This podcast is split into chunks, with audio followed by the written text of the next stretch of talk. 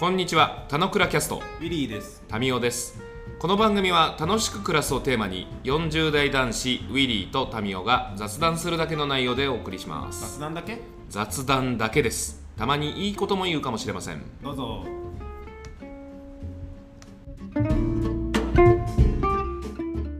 はい、おはようございます。はい、おはようございます。はい。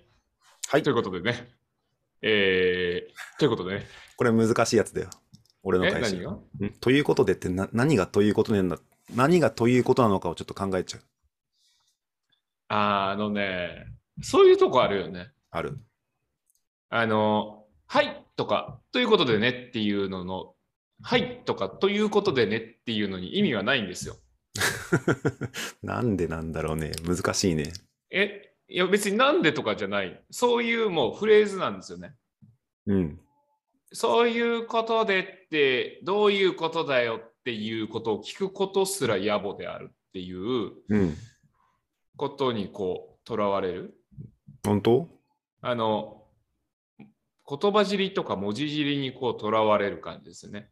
ああ、それはね、そうだね。文字尻っていうか、そう、まあ国語の文章問題とかでさ、うん、なんか完全に想像して書いちゃいけないみたくさ。ということでのということとは何を示しますでしょうかってやっぱあるじゃない。要はそのあの、まあ、その文章問題自体がいけてないっていうところの前提から入るから、うん、今の例えはもう覆っちゃうからもうしょうもないですよ。いやでもそれは共通言語としてそれをテストとしてるからには少なからず守った方がいいこともあるじゃない。ああ逆逆。それを共通言語としちゃってるから、うん、この人の感情は一パターンしかないみたいな風にしか読み取れない人間を再生産し続けてるって問題をはらんでるんだと思うんだよそれ。それはね、俺まあ難しいね、難しいと思ってて、質問と答え、あこれなんか本論にかないパターンだぞ。質問と答えを正しく認識する、あ違う質問を正しく認識するはあのあった方がいいと思うの。うんうん、で答えが複数あるはもちろんいいと思います。うん、国語のテストの場合にはその著者の考えは分かんないけど採点者が丸っていうのが一つの答えしかないってのは確かにいけてないと思うんだけど、うん、なんかそこのところで、えっと、完全自由で質問の解釈も自由答えも自由だとなかなかやっぱそれってコミュニケーションが立たないから、うん、一定のその一定の問いをこう捉えて一定の答えをこう答え、答えるがあった方がいいと思うんだけど、うん、俺のこの前のなんつうの息子の塾のなんだっけ中学の方針でやっぱその塾によって、うん、あ塾じゃない学校によってテストの方針が違うらしくて、一問一答求めてたくさん答えるのがいいって学校と、塾度を許容する学校があるらしくて、うん、なんかそれってなんか面白いなと思ったのをちょっと思い出したよ。うん、なんかね、僕らまだ出口それ見つけられてない話で、うん、それはあの俺らが育った頃のあの全ての問題には回答があるという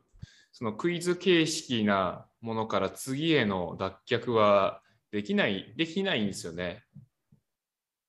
うん、そうね。これはなぜか。それは答えが複数あるということを、えー、やっぱ議論としてこうリードできるやっぱ先生の数が少ないんだと思うし、うん、かつこの、まあ、学歴社会を構築している、まあ、テストみたいなものにおいてはやっぱ点数つけなきゃいけないもんで、そうね。だからそこから離れらんないんだよねっていうのがやっぱ強いよ。うん。の中でで言うとあのやっぱり国語においては、まあ、コソワード言葉が何を示すとか漢字を書きなさいみたいな世界には答えはあると思うけど、うん、なんかうーん文章題みたいなこととかはやっぱり難しいよね。まあ、これを読んであなたの考えを述べなさいっていうものについては、えー、書けるんだけど採点が難しいもんね。そう、それを何点っていう誰が何点って言うんですかっていう誰がによっても違うしね。うん、まあ論理展開みたいなところでなんかそのポイントを置くみたいなものはあるかもしれないけど、まあなんか相対的ではない世界。難しい。なんかなんだっけ、前もいちねんまえにねんまえぐらいで話したけどさ、どっかの北欧の学校がさ、学校じゃない地域でさ、テストやめますみたいなのがあったじゃない。受験、受験をやめましたっけ、テストやめましたっけ、わかんないでしょ、これ。そもそもの情報がどっかの地域っていう時点でもうちょっとあやふやな。まあ、北欧ではどこだっけな。まあ、わかんないけど、まあ。みたいなのって、すごいいいいなと思う反面、なかなか振り切ってるなと思って。うん。やっぱ今の前提の学歴社会とか点数で評価するっていうのが、ある一定の効果もあるとも思うし、なかなかそれを一気にジャンプアップできないけど、まあ言うように、なんていうのということでを、えっと、正解はないんだけど、うん、いやじゃあ正解はないじゃないな。雑談なんだからそもそも正解なんてないんだよね。いやまあ雑談がというか、まあ、そもそも世の中に正解もクソも何もないっていう、あるのはそれぞれの主観だけでしょ。うん、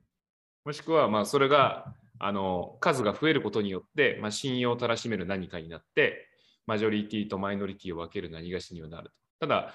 マジョリティが信じるものによってこうお金みたいな信用経済ができたりはするわけで、じゃああながちそれも別になんか捨てたもんじゃないねっていうところもあるし、なんか共通認識として置かれる、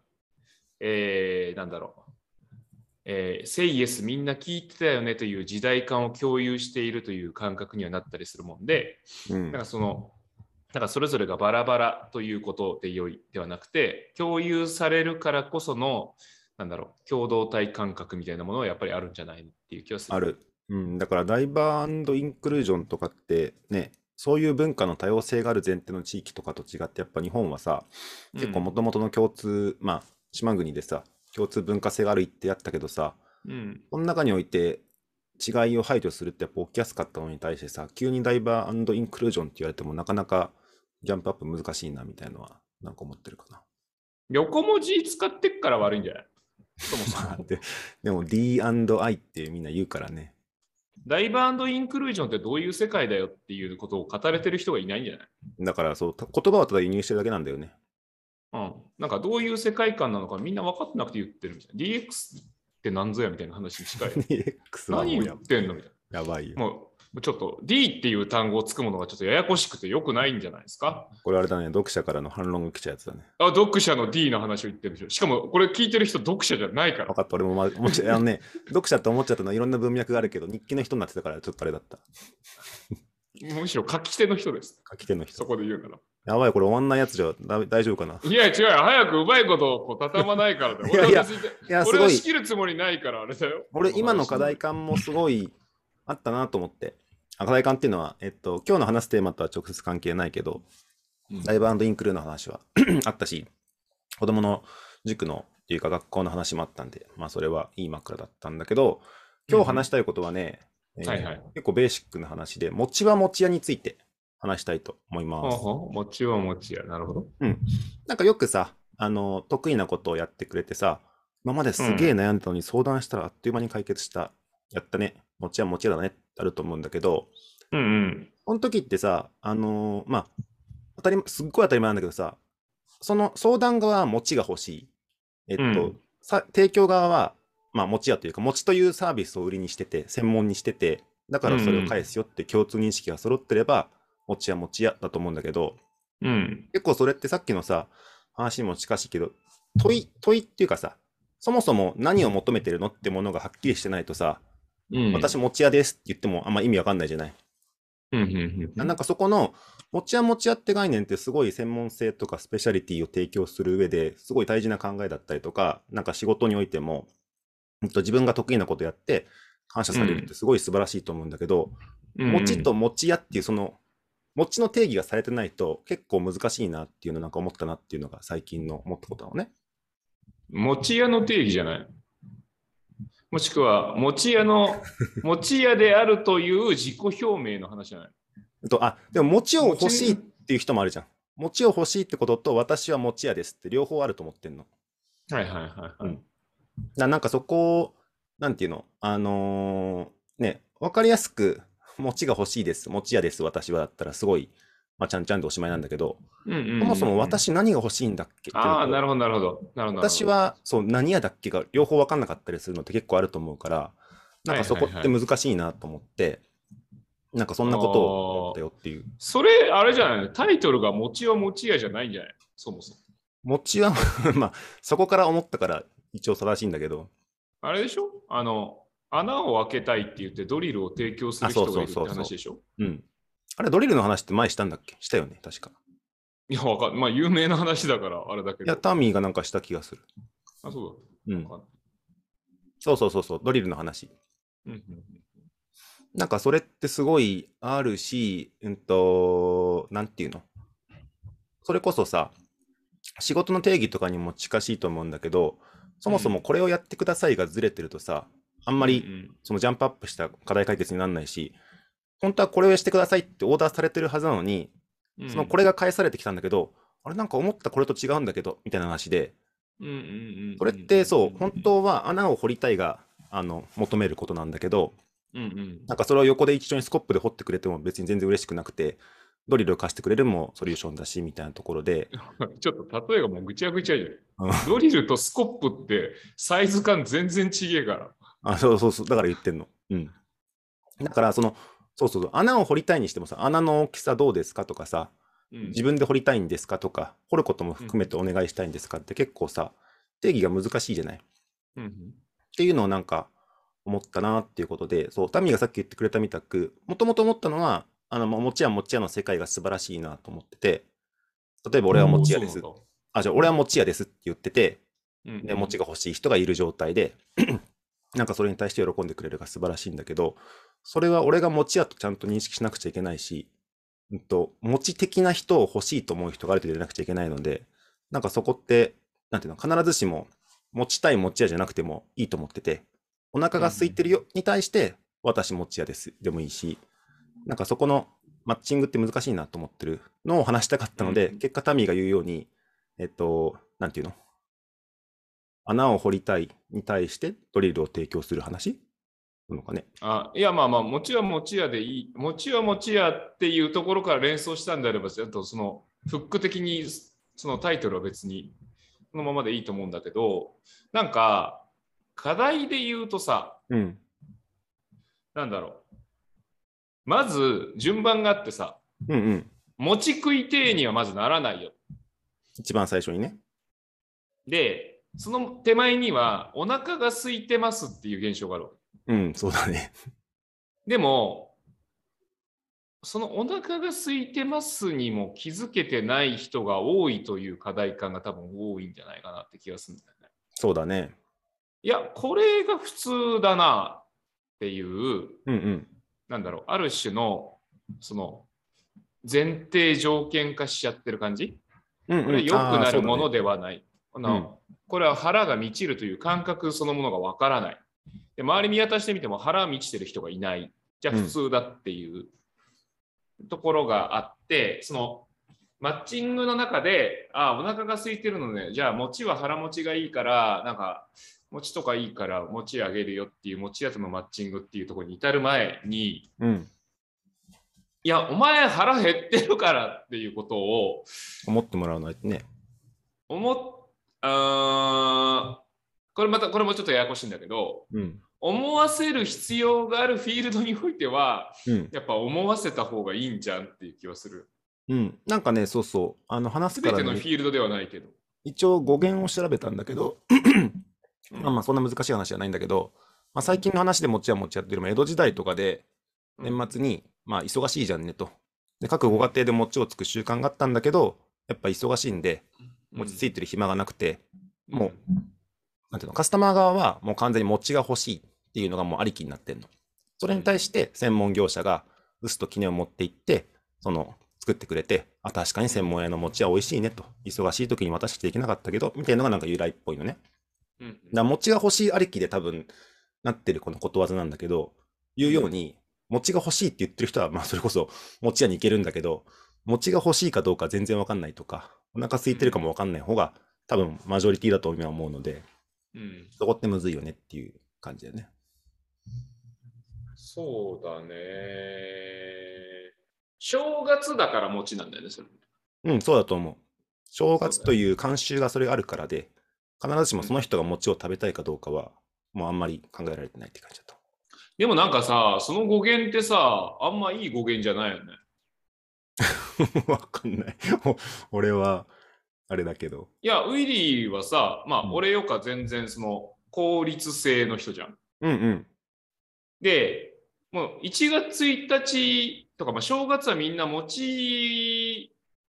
ありきで迎えたいじゃんねっていうことは、うん、あの分かってんじゃんと。うんうん。分かってんだったら、まあ、腐りにくいやつでもっと事前に準備しておくとか、別にそのタイミングは餅屋じゃなくて違う業種の人も餅こねたらいいじゃんまあ現代社会に生きてる私たちからするとそう思っちゃうよね。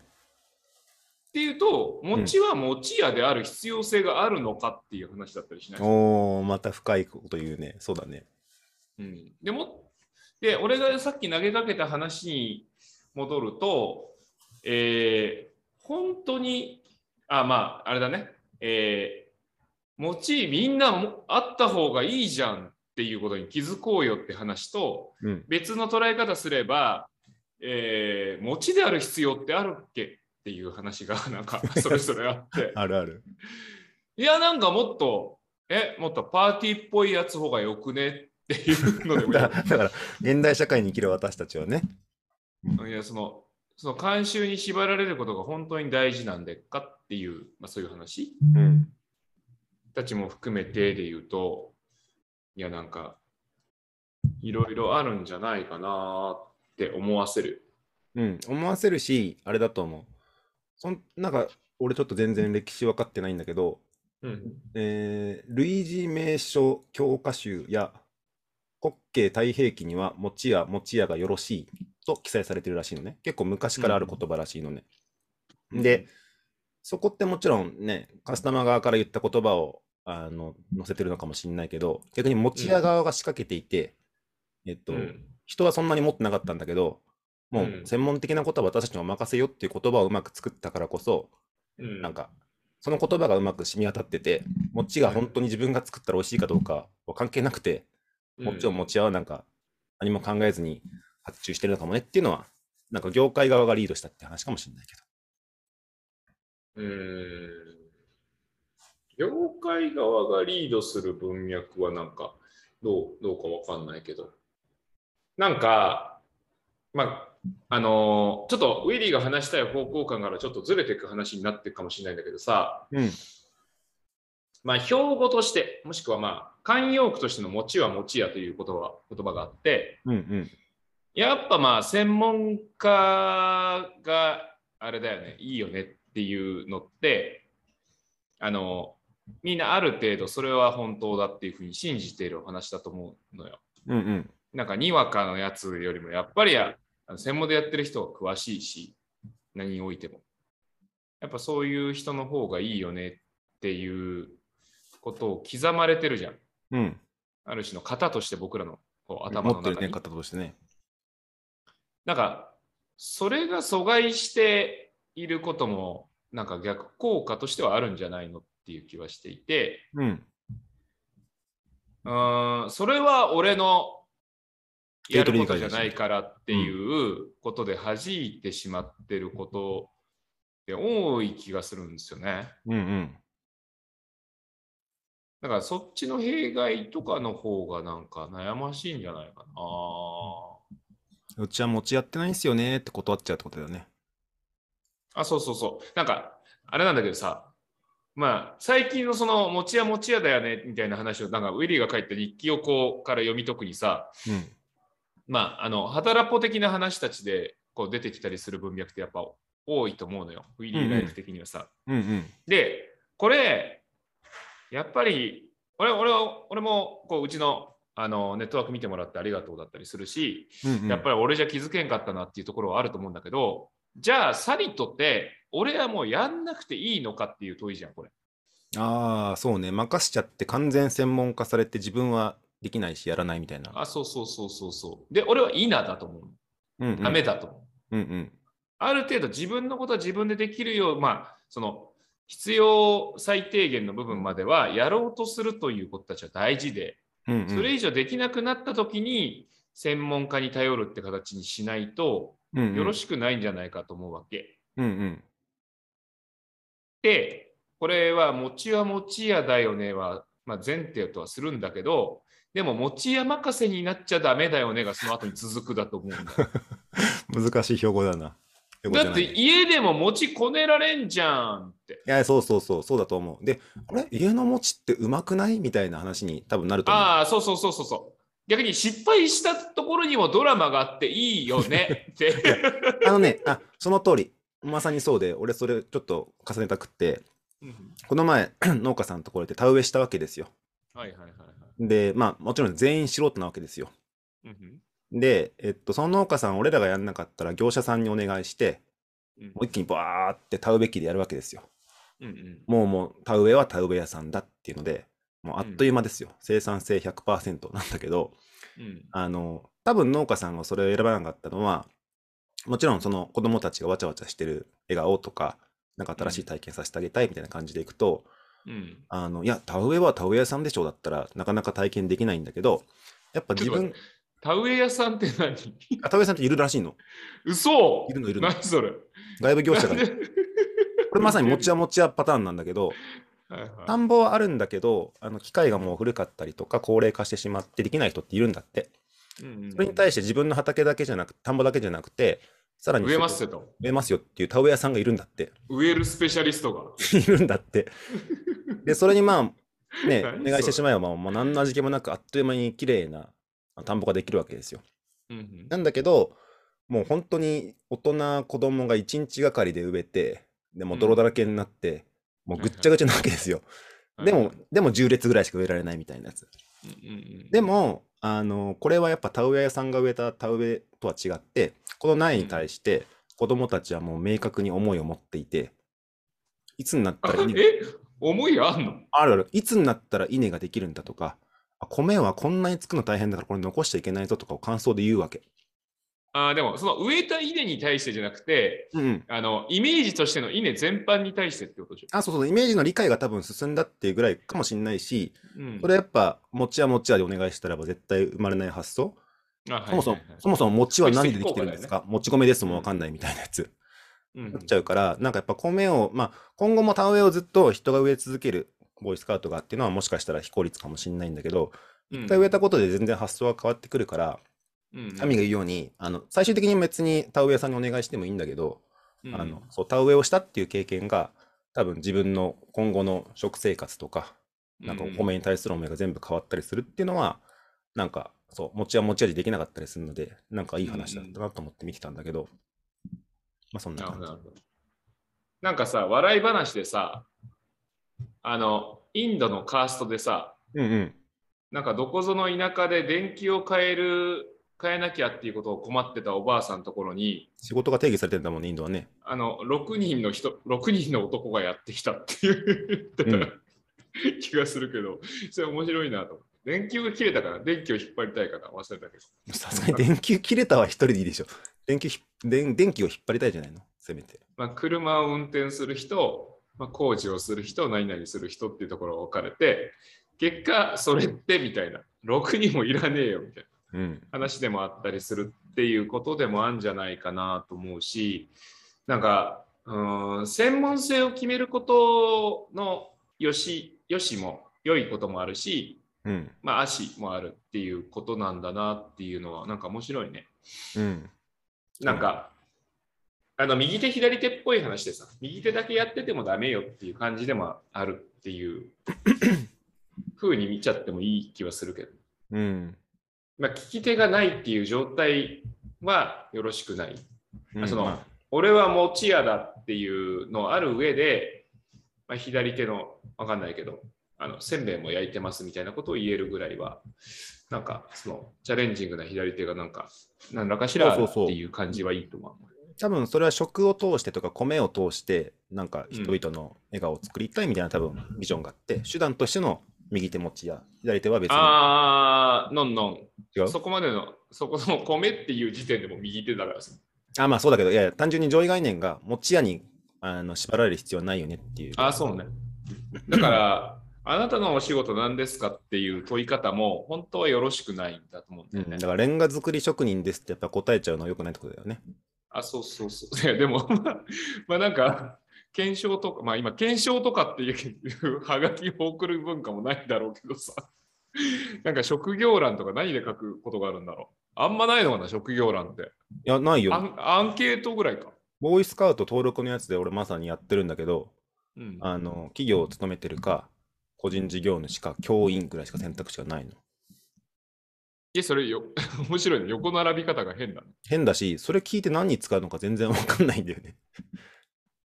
あ、そうだ。まあ、職種で聞くことって確かにないのかもしれないね。うん。なんか、働き方で聞いてくるケースは確かに多いかも。うん、まあ、会社を聞くんだったら業種、個人を聞くんだったら職種だと思うんだけど、職種は結局働き、業種と働き、業種と職種の掛け算で、なんか働き方っぽい。あ、違う違う違う。業、業種じゃないよ。働き方はもっと上だよ。働き方、ああ、正社員とかってこと？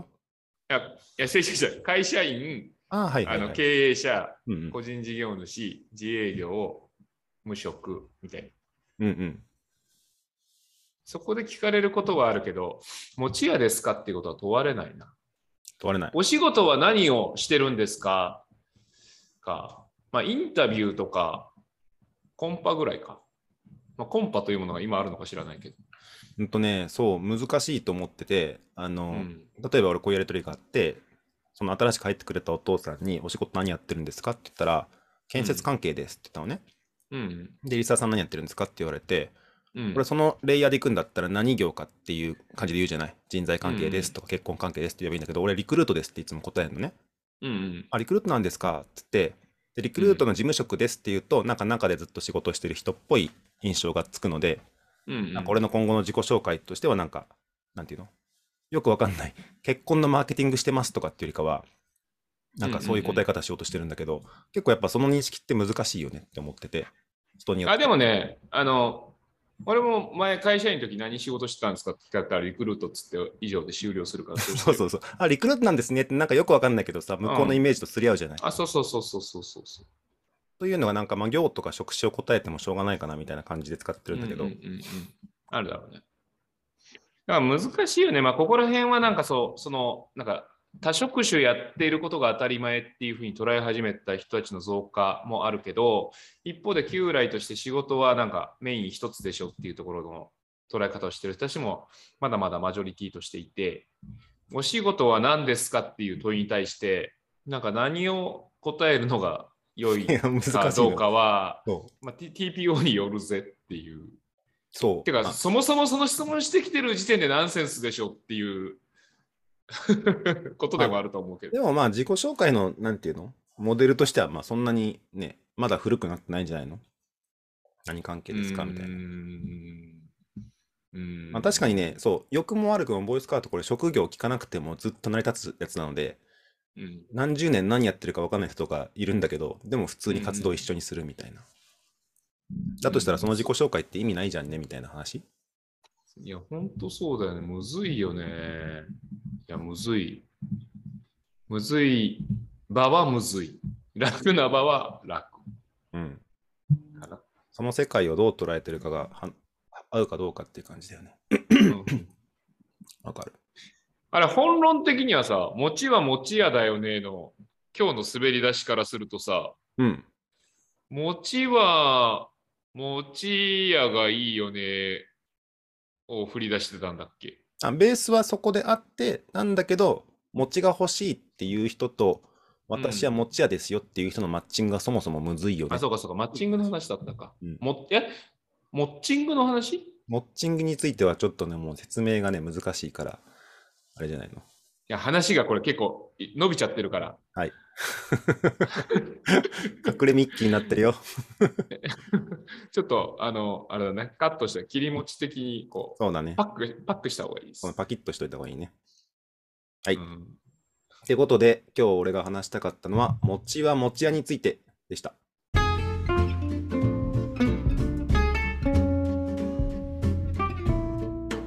日も雑談にお付き合いいただきありがとうございました。